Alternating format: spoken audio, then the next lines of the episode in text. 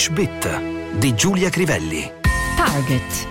Elliott targets Toshiba as wolf pack of activist investors smells buyout blood. Elliott mette nel mirino Toshiba. Il branco di lupi fatto dagli investitori attivisti sente l'odore del sangue che viene da un'ipotesi buyout. Impossibile tradurre letteralmente il titolo di Financial Times che ho scelto per questa settimana. Come spesso accade, l'inglese sa essere più sintetico dell'italiano. Dietro a questo titolo, al di là delle parole, c'è un mondo, a partire da Elliot e dalle persone che vi hanno investito, per il quale di fatto è stata creata la definizione di fondo attivista e investitori attivisti. L'aggettivo è di solito riservato ad altri tipi di attivisti, come quelli dell'ambiente o dei diritti umani.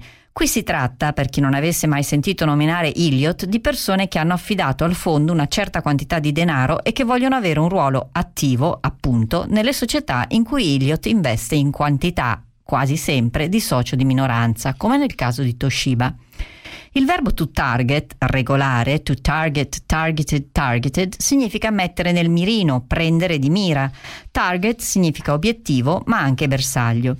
Poi nel titolo di Financial Times c'è una metafora animale. Wolfpack è il branco di lupi che immaginiamo sempre a caccia assetati di sangue. Pack da solo è usato per indicare, come del resto facciamo in italiano, il branco di giovani aggressivi e o temibili. Wolf è uno di quei sostantivi che finendo in F ha un plurale irregolare, non basta la semplice S, bisogna bensì aggiungere la V, la E e la S. One wolf, many wolves. One wife, two wives. One knife, a drawer of knives. Tornando a pack, ha quasi sempre un'accezione negativa. We avoided a pack of journalists waiting outside. Riuscimmo a evitare un gruppo di giornalisti assembrati all'esterno. The leader of the pack è, potremmo tradurre, il capobranco. Come traduzione di pacco è molto meglio, per il semplice fatto che in inglese è più usata, usare la parola package. To pack, packed, packed è il verbo regolare che significa anche fare la valigia, mettere in valigia. He packed a few things in the bag. Mise alcune cose in valigia. Did you pack the camera? Hai preso la macchina fotografica? The paintings were carefully packed in newspaper. I quadri erano stati imballati con cura nella carta di giornale.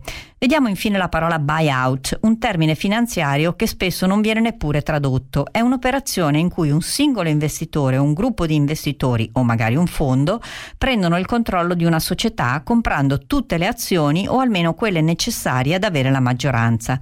Un management buyout è in particolare un'operazione in cui a puntare al controllo di una società tramite l'acquisto della quantità di azioni necessarie è il management, cioè le persone che fino a quel momento l'avevano gestita senza averne la proprietà. Mi raccomando, management, mai management.